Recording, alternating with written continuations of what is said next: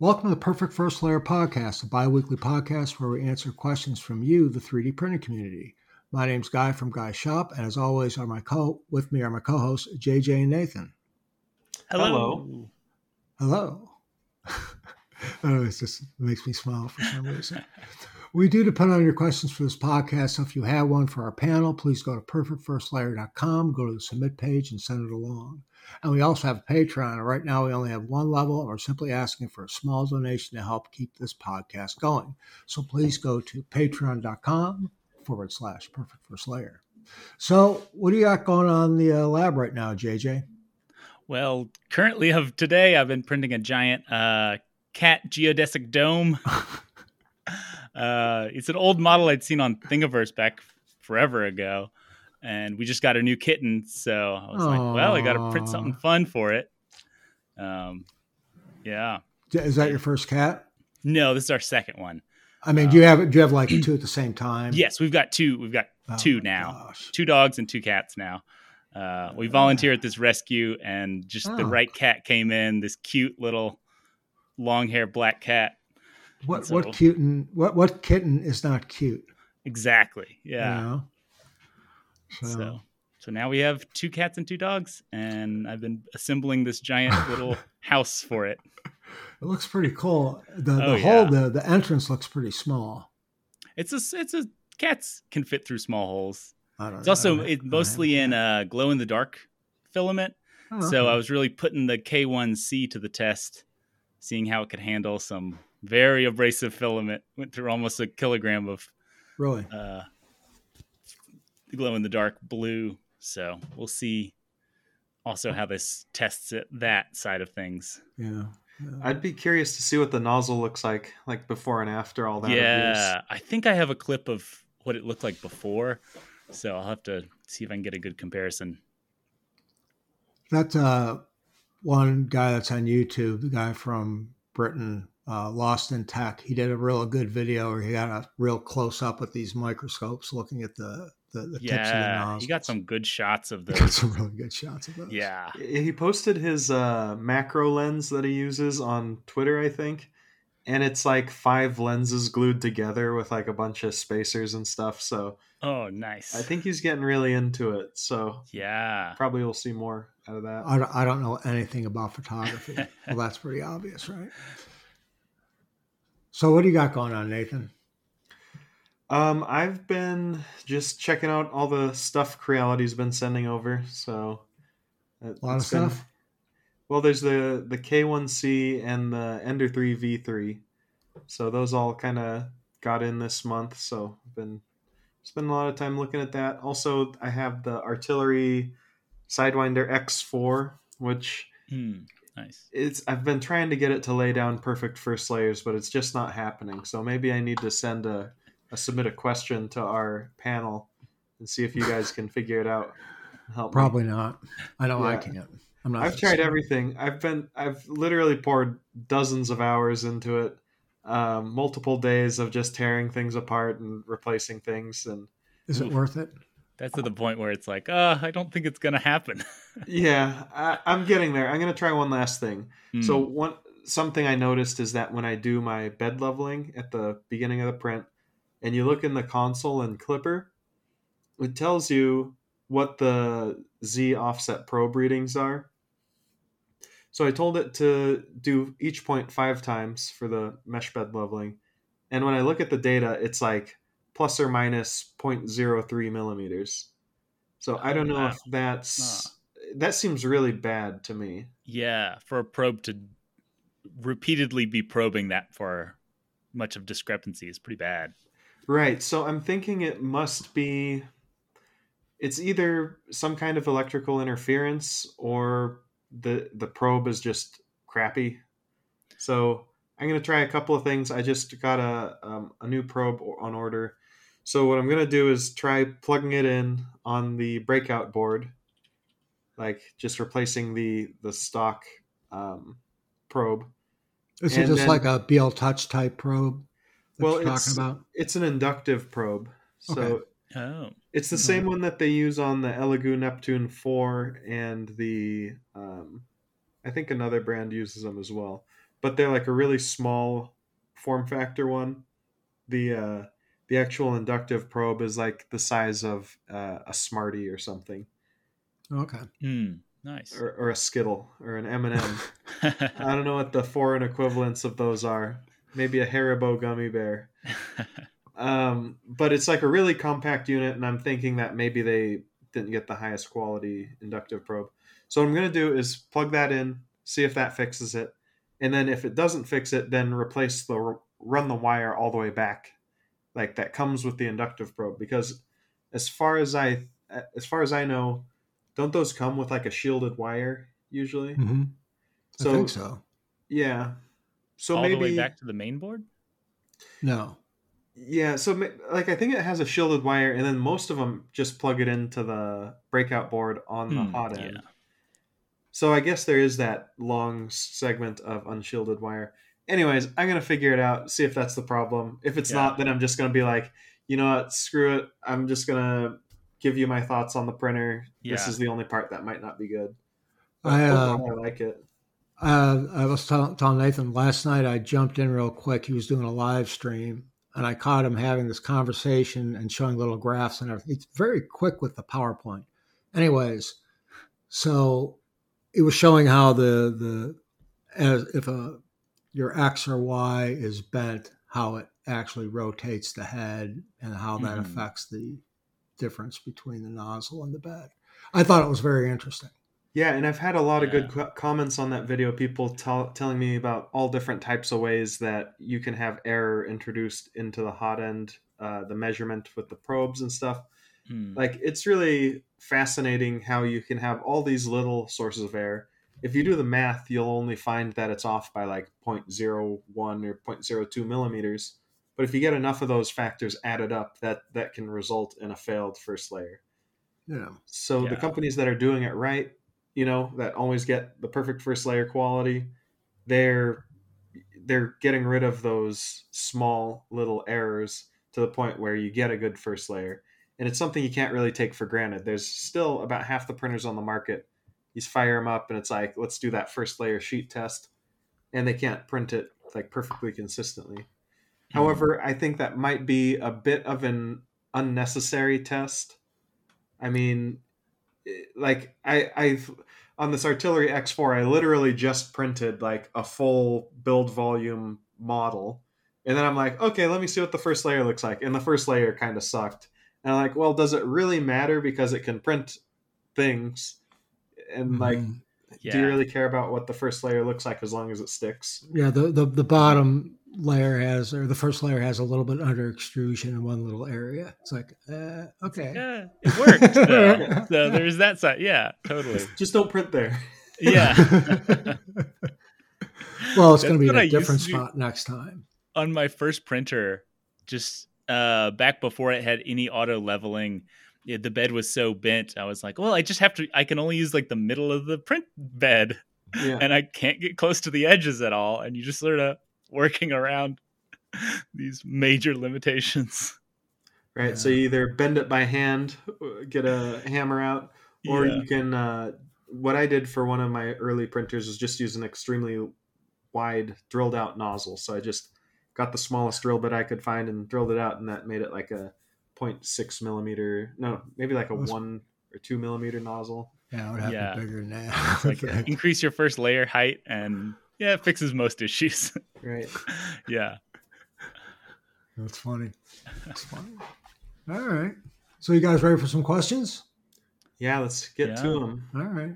Is there anything else you guys want to discuss? Guy, do you have any? Uh, we didn't pose the question to you. What do you have going on? Uh, anything new um, or interesting you're no nothing really the same thing you guys are are doing kind mm-hmm. of but not really yeah. um i did get do a, a video on the ender 3 v3 ke ah uh, yes and yeah. uh, that was that was my big contribution to the uh, social media world so anyways so i've got a question here from jeremiah and he says, I, there's part of this question we get a lot, but there's another part of the question I don't think we really discussed, and I think it's a good it's a good uh, topic. He says, I'm currently running an E5S1 and E3V2, I have a potential customer that requires the product to be temp stable in a hot vehicle.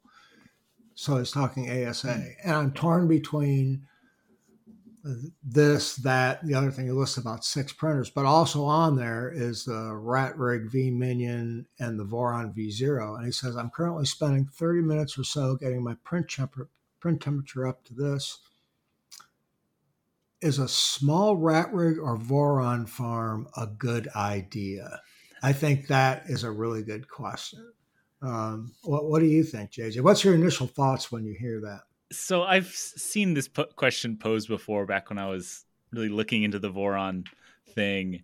And then after building one, and it takes you 40 to 80 hours to build a V0. Definitely your first one is going to be, I'm sure if you were building 10 of them, you could get them faster and faster. Yeah. But it takes gonna, a while. Yeah, I mean, even a, a, a V zero, if after you've built maybe a dozen of them or so, you could you may get one done in a day. Yeah, if you're really lucky. If you're really lucky and fast, really and buying the wires pre-crimped and all these things, um, it's a lot of work. Did you crimp your own wires? Yes, yeah, yeah. I oh pre-cut. Oh I cut and crimped every wire individually. Oh my god! And had to re- re-crimped a lot of them because. I, the the first thing I, I noticed on your your Voron Zero was the wire wire harness. Yes, uh, the yeah. loom. I should say the wire loom. The loom that I built. The loom. It. Yeah, it's very uh, it's the, very like, impressive. Cable management and stuff. Yeah, and, yeah. I like um, that. It, that took a lot of extra time to because it's individual wires and then paracord sleeving on it and stuff yeah. to try to make it look fancy. Yeah, it's pretty fancy. It's pretty fancy, pretty fancy but it, it is. took me a long time. I know Nathan, you've built a rat rig, correct? Yeah. Mm-hmm. And could you see yourself building twenty of those to start a print farm, or even half a dozen? Yeah, or, I mean, there, or would there be better better option? You think? All right. So what you need to do is take the cost of the printer and then add the amount of hours you're going to spend on it setting it up times how much you want to get paid. Yeah.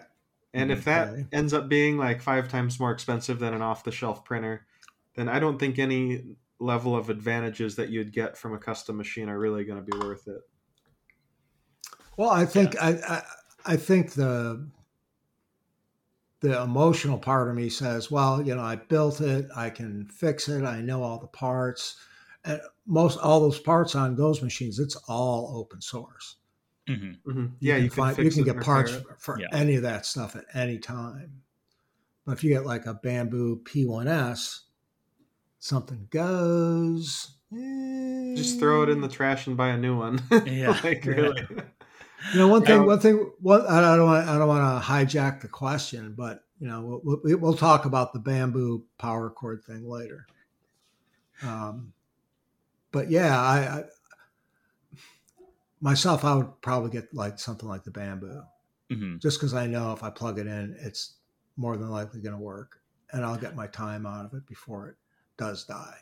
I do think the the Voron or Rat Rig, if it was to be a print farm, it would have to start as a hobby and you build a Voron and you maybe you build another one, and maybe you build another one, and then turning you happen to have several Vorons that you turn into a print farm. Yeah.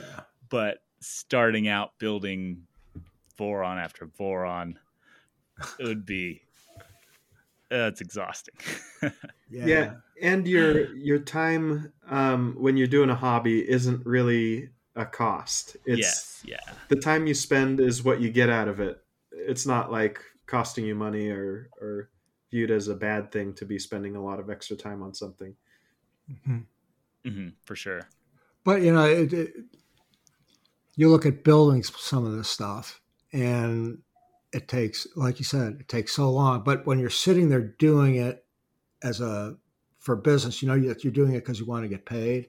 You have a completely different attitude with how you do things, so you might get it done quicker. Mm-hmm you know when i'm when i'm in the in the shop on a saturday afternoon just because i got you know a couple three hours to kill i'm just taking it easy i'm just taking my time mm-hmm. thinking stuff through. I'm in no hurry at all. But if I know I got to get that, I can't start making money until that machine's done. I'm going to move a lot faster. That's for sure. Yeah. Because I, I mean, I had anything? TV shows run, uh, you know, watching TV in yeah. the background, and yeah, you know, taking my time. If I don't like a crimp, I'll cut it and recrimp a different one till I till I like it. Like, yeah, you know, just say just say no to crimping. yeah. And halfway well, through, I ordered a better crimper, and then I was like, "Dang it! I should have started with this nice one." Yeah, I think really it just comes down to how much time you want to spend on it, and yeah, with hobbies, a 20 hour build is kind of fun. If you're mm-hmm. trying to get something done for work, then something that you unbox and you just start going with is better. Mm-hmm. Now, if, if you're going to get something, you know, take away the, the rat rig and the Voron for a 2nd mm-hmm. or, or kit printer, so to speak. And you had a, a choice of, you know, the, the, the four or five different machines that are in the four to five hundred dollar price range, four to six hundred dollar price range, let's say. Would there be one in particular that stands out? And if um, so, why? Yeah. All right. I'll list my kind of four top recommendations. So there's the K1, the Adventurer 5M Pro, the Qidi X Plus 3. Have you changed your mind on that? I don't know. It's it seems good enough. and the uh, Bambu Lab P1S. Um, and the reason why I bring up the Qidi X, uh, the Qidi X Plus Three, is because you mentioned something about high temperature materials, and that one has an internal uh, heater, yep. which is kind of the. I think it's the only one on the market that's kind of in that price range. So, in terms of producing high temperature parts, I think that would probably be more capable than any of the alternatives. Mm-hmm. Would you would you get a K one or a K one C, the new one? I'd probably get a K one C just because that's the newer one. It comes with a camera and it's a little nicer. Yeah. Personally, I had a little problem with the carbon fiber feeding and jamming in there, which you know was kind of annoying, but I think it might have just been a fluke because I've seen a lot of other people using it and not having too much issues. And I wasn't having issues until I tried feeding that specific carbon fiber filament. And, uh, you know. Hmm. So it was user error. I, I, wouldn't say that. I should be able no, to. It's a joke. I'm just. I, I, jest. I jest. I jest. I don't know. I, I do like the the the Qidi X Max three. I, I use that thing a hell of a lot. It's dependable. It's noisy. I'm glad it's out in the garage, but it, has been very dependable. It, it, once I had the, the the problem cleared up with stuff sticking to the bed, it's been a tank. Hmm. Um, but uh, I do have a, a, a, Bambu P1P that I've made into a P1S. So with a different type of enclosure on it. That thing is pretty damn good too. Mm-hmm. And of course, I like the K1. So, all right. I but, have a solid answer on this one. Uh, yeah. I would, if I needed to do a print farm, I would get K1Cs. Um, looking at current prices, if it's it's currently thirty dollars more, I think the K1C is definitely worth it for that price. Um, and the batch processing, if batch processing is something you need to do, the K1 software, the Creality software is so much better for managing several printers. And if you have a file you need to keep reprinting, like uh, printing this dome, I sliced several different files, sent them all to the printer, and then I could tell it, okay, print this file, and then go back and reprint this other file, and then print this other file. Um, the batch processing of it and like, oh, I need to keep reprinting this same file. On Bambu, there's just not a good way to do that. Yeah, that's true.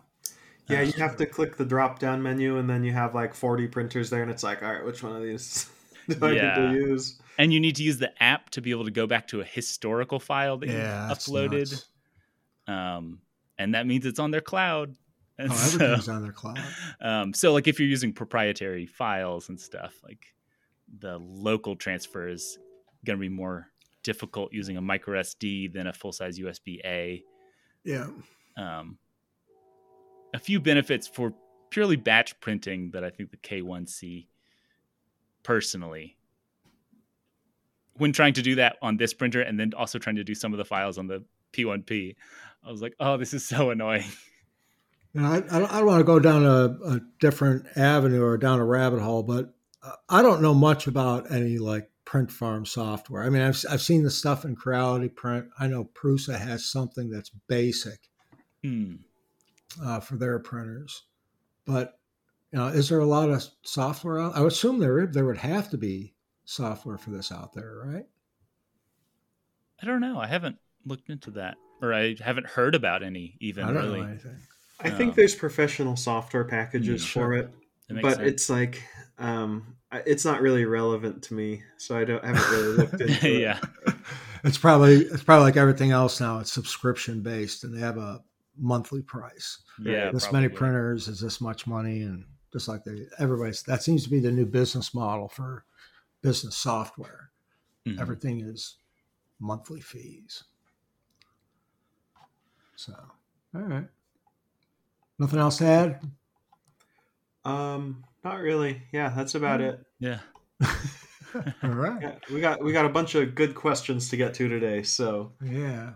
Um, on to the next one, and this one comes from James, and he says, for the prosumer and light industrial users, the possibility of using more technical plastic materials, metals, and continuous carbon fiber filament is very exciting. And I'm looking forward to the inevitable trickle down effect from the more serious users like aerospace and automotive manufacturing. I would love to see more confident in that more content in that direction. But are any of you guys particularly interested in doing those higher capability machines, or do you prefer to stay strictly in the hobby area? Also, which of the more advanced 3D printing technologies do you think will be most likely to be affordable to the average consumer first? Wow, that's a loaded question. it is, isn't it? I thought that was a great question. Uh, Who wants want, to go first? Do you want to do something cool, or do, are you just a hobbyist? yeah, you're a real man. well, um, I've I'm coming from the engineering side where I've used a couple like industrial 3D printing processes for projects I've worked on um, for building like machines and equipment and stuff. And the one that gets used most often is is the powder based processes, um, mm-hmm. at least for like something that you need relatively inexpensively that's relatively strong. Um, the FDM processes aren't really as well tuned for that use, just because the layer line separation is like a major like strength knockdown and you always have to worry about the layers splitting. So the powder based processes are a lot more homogeneous material like material property wise and i think that's kind of like if there was one that you'd want to get into next that'd probably be it it's probably the powder based processes isn't it a lot of that that metal um, they do it with all sorts of materials. Like right. nylon is the most common one, but you also have metals. You, you have like aluminum, titanium, stainless steel, and copper that can all be done with a powder based process. And those are like the most common ones nowadays, I think. Does it do, how does it work? Is it like a magnetic thing or? It, it just focuses a laser onto the powder and that okay. melts it locally. It either sinters so it, put, or it puts a layer of powder on top and then lasers some of that material, then puts more powder, lasers a little bit more material. Oh, okay. So it's still it built with layers. Yes. Sometimes. Sometimes. Usually, yeah. Typically. Yeah. There's also some other processes like directed energy deposition or uh, cold spray where it's like taking actual particles and spraying out at high speeds and depositing them on the surface of stuff. Um, if you've ever hmm. used a grinder, like to grind metal tools or any type of metal stuff, you'll notice that there's like that slag pile that builds up where the the little particles of metal shoot out. I don't know if mm-hmm. anyone else has seen yeah, this before. Yeah. but that's essentially what you're doing, except intentionally. You're like building up material hmm. by shooting little particles, either heated or cold. It doesn't really matter. That's cool. Yeah. Which is, you know, you have this question here. It says, which of these advanced 3D printing technologies do you think will be most likely to be affordable to the average consumer first? Um, probably none of them. yeah. All right. I think it's really well, moving on. I think it's really cool that they're getting cheaper so that if you wanted a 3D printed metal piece, you could sort of order that from uh, PCBWay or some, you know, some big company. Um, send them an STL. They'll make it for, it's getting cheaper and cheaper to be able to make 3D printed metal parts instead I, of I hear that, but I have no idea how much it would be. I I could look at a price and would say fifty dollars. I go, eh, okay. Eh. I, yeah, I, don't know if that's yeah. expensive or uh-huh. cheap, or I have no idea. If you yeah. want a metal benchy, it's like sixty to three hundred dollars, depending on really? the process. Mm-hmm. Yeah. Why would you want a three D? Why would you want a metal benchy? I don't What's know to polish and put on your desk. You can to give you give Hang yourself a first Give yourself a first place trophy for most plastic wasted on benches. really, um, that much? I had no, I, well, I, like I said, I had no idea. Mm-hmm. There was one process that I thought was really interesting from a company called Rapidia. It's R A P I D I A. Mm-hmm. And I actually interviewed them at um, Rapid TCT, which was a trade show doing like showcasing industrial additive manufacturing and uh, it uses a paste gun to deposit like paste down into the shape that you want, and then like they a big it, like a big glob of toothpaste. Yeah, essentially, it's the material they use is like super similar to the to solder paste. It's just like powdered metal mixed hmm, with yeah. uh, some kind of liquid. So they lay the paste down, dry it out with a lamp, lay another layer of paste down, dry it out with a lamp, and you end up with parts that look really similar to uh, FDM parts. But then you put it into a, uh, a furnace and you heat it up, and they sinter the metal into a solid piece. Mm. So sintering is like uh, is like a really common process when you're dealing with powders. Basically, you could heat something up until it melts to solidify it, but the problem is you lose the form of the object that you just made because it turns into a pool of liquid so instead, there's you, that. Yeah, that's casting. That's a, also a valid way to do it. But uh, you heat it up to like just below the melting point, and the the powder will fuse together because of the surface energy of the molecules and all that stuff. I don't think uh, everyone wants to hear about, but you yeah. never know. But yeah, no, I'm interested. Really cool. I don't. I know. So I know like, nothing about. Is that, that the one where the, then the powder goes away and you're left with just metal? Um. So the company that I was looking at, Rapidia, they have a metal paste, and it's just mm-hmm. like water with a, a little bit of binder. Mm-hmm. So when they apply it and dry it out, it's like 99% metal, but it's like kind of solidified like a sugar cube into the shape that you want the expensive part is the furnace. The furnaces are like ten thousand dollars. They need to be uh, flushed with a inert gas and mm. heated up to like really high temperatures. So. How much are the printers? Uh, I'm not sure. The just printers, rough. Yeah, probably like Ballpark. ten to fifty thousand dollars. Somewhere but in that general range. You could make one at home. you could convert an Ender three. I'm can you can, can you yeah. buy the parts you need from Amazon? I think so. Yeah, just get some solder paste. You could start your experiments using some uh-huh. soldering alloys and lo- relatively low temperatures. If, if so, you can't make it with parts you bought from Amazon, it cannot be made. yeah, right. Amazon sells to, everything. They need to make an Iron Man movie, except instead of being like locked in a cave, he's he's locked in a place where he can only get Amazon packages delivered. he builds a suit of armor. Amazon Man. That's funny.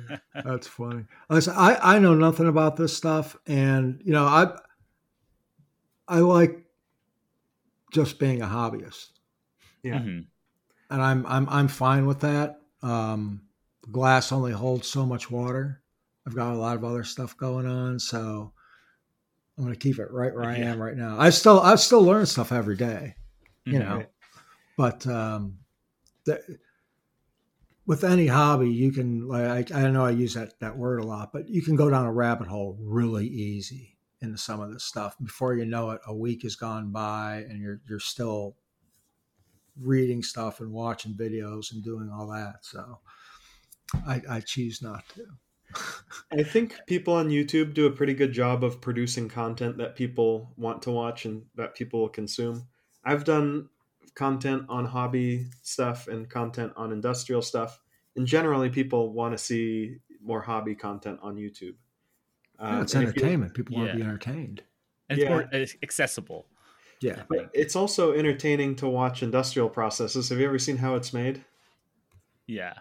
Just watching I think the... it's yeah, super cool to see those like ridiculous. What's a what is a hundred thousand dollar three D printer work like? You know, like yeah, but I'm never gonna own one. But I think there's more of a market for hobby hobby content, which is mm-hmm. why people aren't doing the industrial stuff quite as much.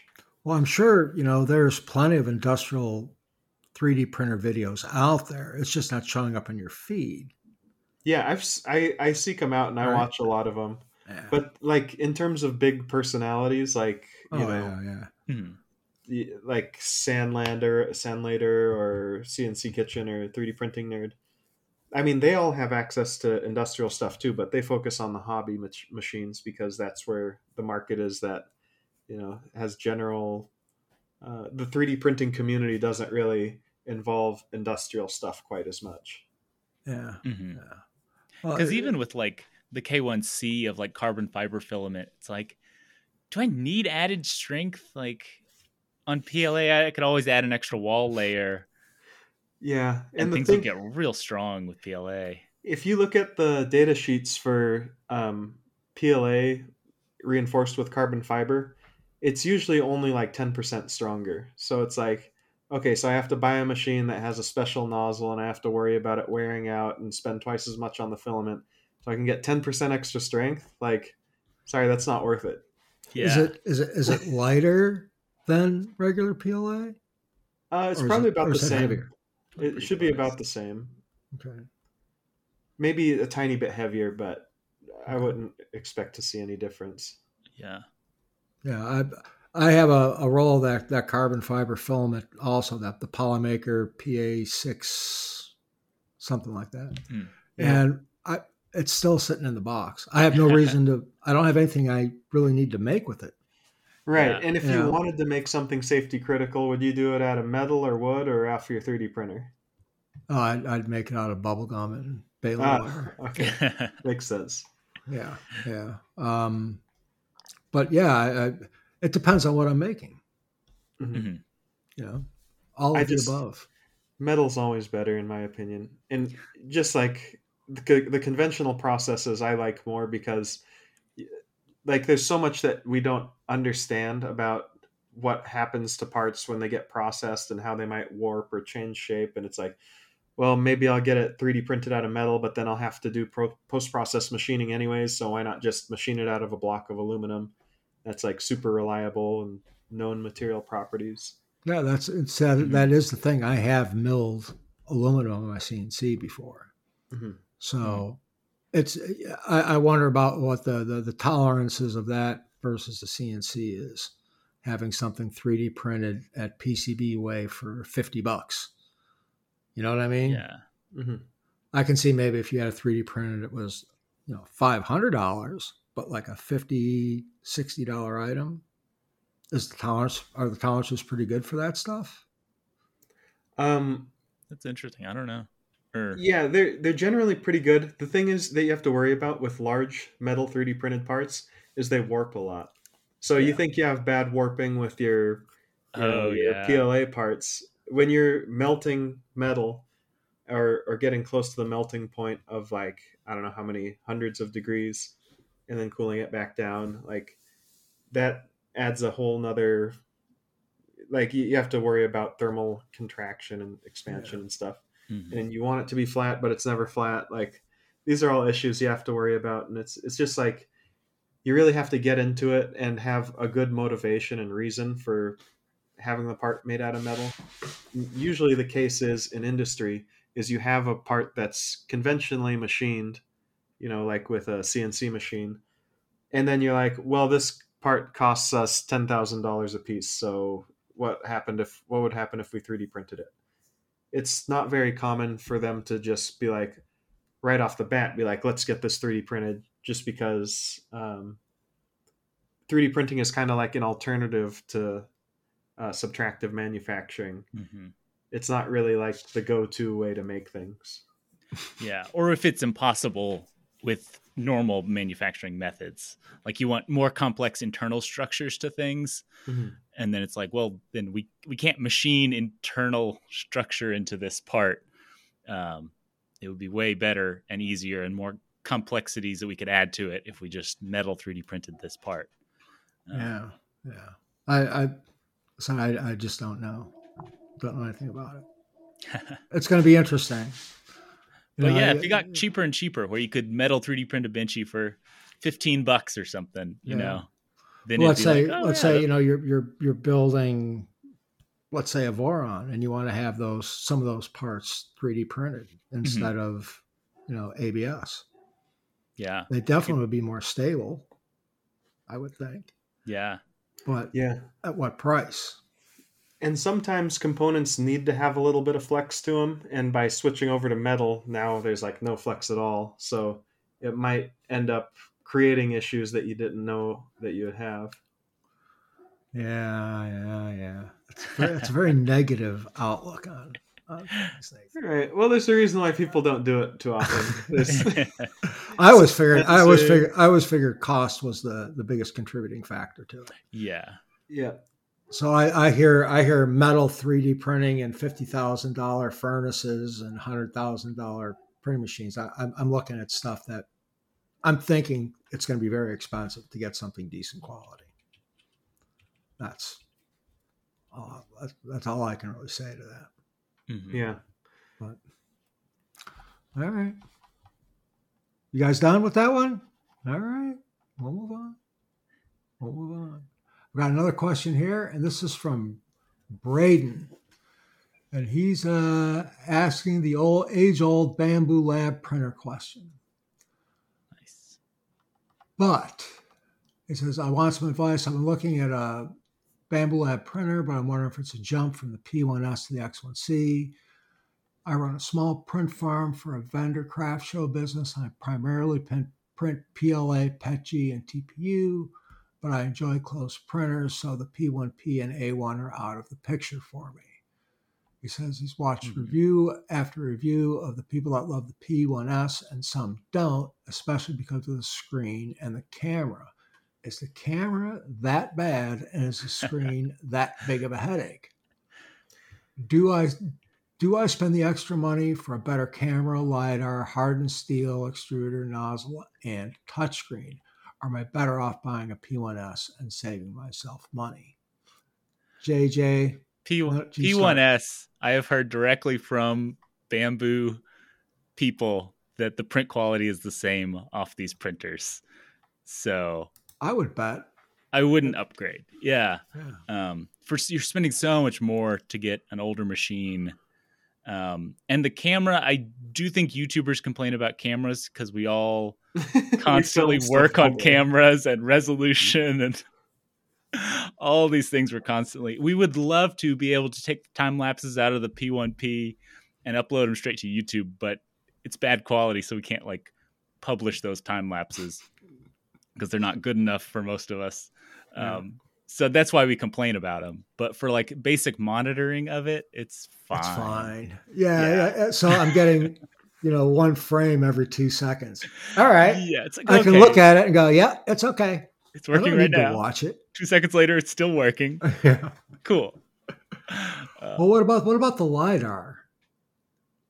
I can't see that helping anything. Well, you guys have both have the K1 Maxes, right?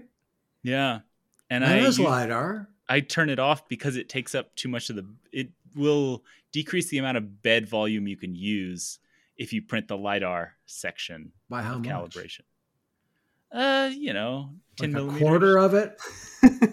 ten millimeters. or I mean, no, no, sorry. Uh, probably forty or fifty millimeters. Oh, that's not too bad. It's Yeah. a big bed. It's, It's a big bed, yeah. But and it's a whole. It takes extra time, and it prints great without it. So Yeah. I need to do more tests on it because I haven't used it in a while, and so I need to because there's been more new firmware, so I should look back into that. See That's how fair enough. updated it. What, what do you think about the lidar, Nathan? I think um, it's kind Um, of useless. Like you get the printer, like what does it do?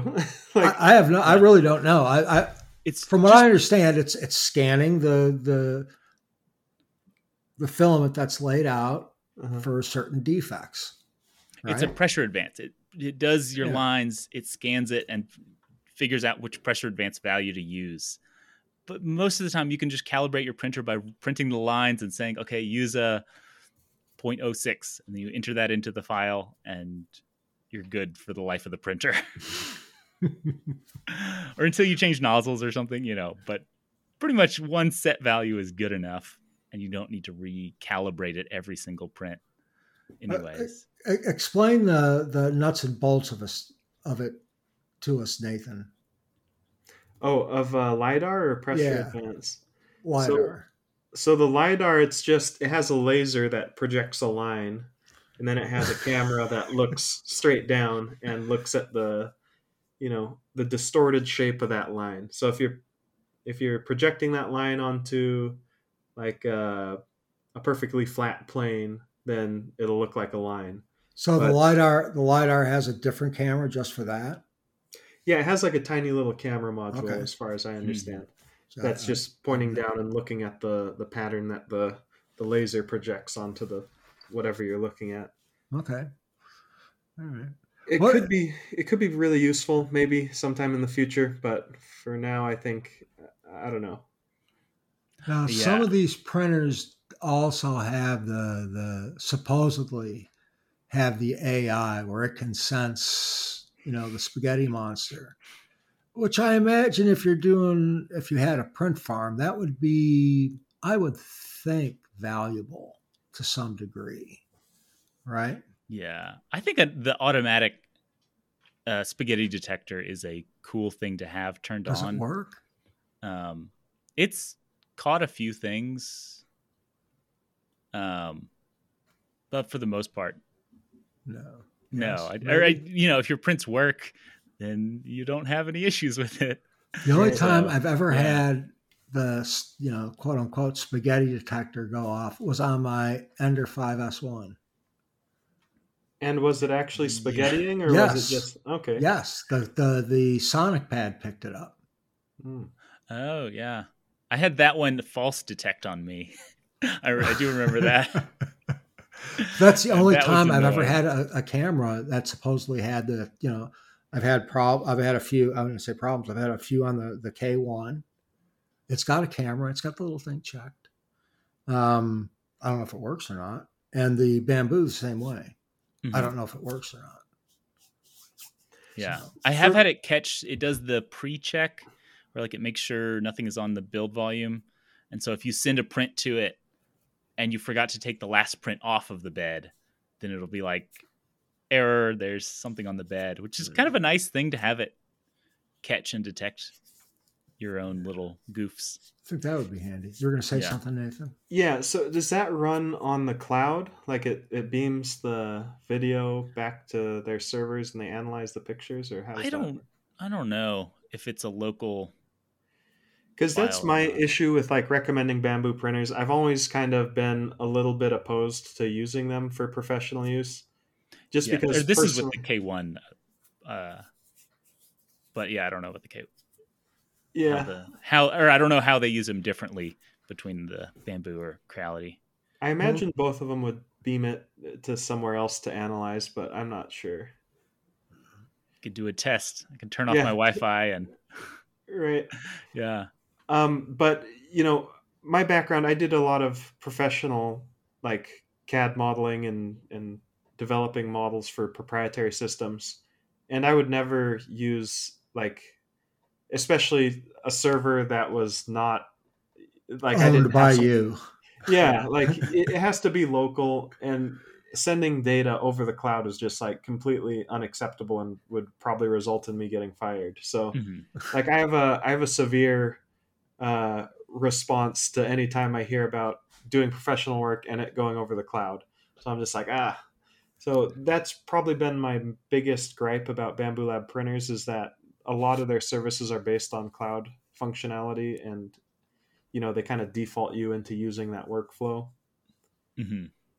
I, I, I did not know this, but a couple weeks ago, I changed.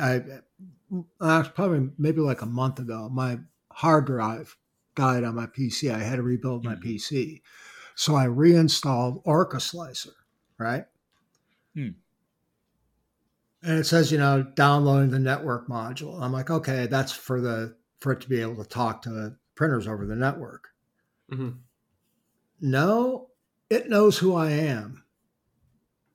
Yeah. Once I downloaded that network module, ah. it knows who I am because it populated the entire program with all my settings that I did not back up. Is that a good ah. thing or a bad thing? I don't know. I just don't know if that's. For a hobbyist, I think it's a good thing. For professional use, I'm not sure. Like, I should have yeah. said yes on that because Orca Slicer kept forgetting my settings every time I would close the program. I couldn't figure out how to save files. Uh, the settings were wouldn't save for me. So maybe but, I uh, wasn't allowing. But if they if they know all my settings, they know the stuff I'm sending over, right? But it's yeah. not really glow. It's not going in the cloud though. Is it my files? No, it's it's local, but the software is hooked into a network somewhere. Yeah, and I didn't know that. Yeah, actually, I think it's hooked up to the Bambu cloud. Yeah, that's what the uh, networking uh, yeah. plugin is. So the whole yeah. deal with that networking plugin is so Bambu basically forked Prusa yeah. Slicer. So they took the code base from Prusa Slicer to base their own slicer off of it. And instead of building in the network functionality into the slicer, which would require them to open source all the networking, you know, features and plugins and stuff that they developed, they decided to have a quote unquote separate program that runs on top of you know orca whatever orca slicer Bambu Studio that has all of the network code on it. So it's like really it's just a technicality to get around open sourcing your stuff. Mm. do, they have to do that just to use wi-fi on a local network? I believe so. Yeah. Huh yeah, this these are the things that like I've always been a little bit skeptical of Bambu Lab about, and they kicked me off their affiliate program, so now I'm just going full hog. Like, oh, I, I was I, am trying to open the door for you, Nathan. Okay, because you had a wonderful rant about the uh, the A1 problem. Mm-hmm. Oh yeah, the uh, the, the bed cable catching on fire and whatnot. So was it the bed cable or the power cable? It's or the yet? it's the cable going from the base of the machine into the heated bed. So they're okay. running AC power to the heated bed. Oh. Um, which you know that's a lot of companies don't do that because that's a little bit hazardous. If you have that cable that's flexing over and over again, break down, then you can get arcing, you can get sparking, you can have stuff catch on fire. Um, and, which is wonderful on a machine that poops flammable pieces of PLA all over itself. Yeah. uh, you know the thing is now I'm gonna I'm gonna I'm gonna stand on the, the this side of the fence and say that Bambu found the problem and they've handled it wonderfully. They've taken care of everybody and everybody is all happy and everything is nothing but unicorn farts and rainbows. My my my whole issue with it is is they first came out and said it was users that did it. Yeah. I thought oh, that really? was wow. If you read the original blog post, it's like, well, it's you guys did it. You installed it properly. You laid it on its back instead of on its side. Yeah, I lay every printer I have on its side or on its back, or you know, you flip it around to get access to to parts. Well, I, I purposely attach cords to it so I can put the printer on top of it and bend the cords just to see how durable they are. Who the hell does that? Everybody knows you don't do that, right? Mm-hmm. I was being sarcastic there, but um, I, I I did have a problem with that. I am glad they're taking care of people yeah, but there's this whole Uh, like tons of people are just like, I don't care. I'm just going to keep using it. yeah, and, and, and I'm fine, and I'm fine with that, and I see that end of it too. And I'm, but I, I don't like how it was handled originally, but they did they did come through in the end. Fair enough. Yeah. yeah. All right. Well, I think uh, that's the last question. Any, anything else you guys uh, want to discuss? Nathan, JJ, well, I mean, aside from all of our wonderful questions, I think uh, we can catch them next time. Yeah, yeah. We've, we've, still got some more, and uh, we do appreciate all the questions that, that people do send us, and we definitely live on your questions. So uh, I think that's going to do it. Let me find where I am in this thing here. All right. And uh, again, thanks. And remember, we really need questions and participation from you, the listener. So if you have a question for our panel, go to perfectfirstlayer.com. There's a button that says submit. Go there and submit your question. Uh, you can also email us at perfectfirstlayer at gmail.com. Nice. and where can you be found at, JJ? I'm when just you're not in your YouTube basement. At JJ Shankles. Currently in the basement, usually in the basement. Publicly on YouTube. Publicly on YouTube. Yeah. Um, I'm on YouTube. Just look up Nathan Builds Robots. All and right. That's me. And uh, I can be found at Guy's Shop on YouTube and Guy's Wood Shop pretty much everywhere else. All right. So thanks so much, guys. And uh, we'll talk to you in a couple weeks. Bye. See ya.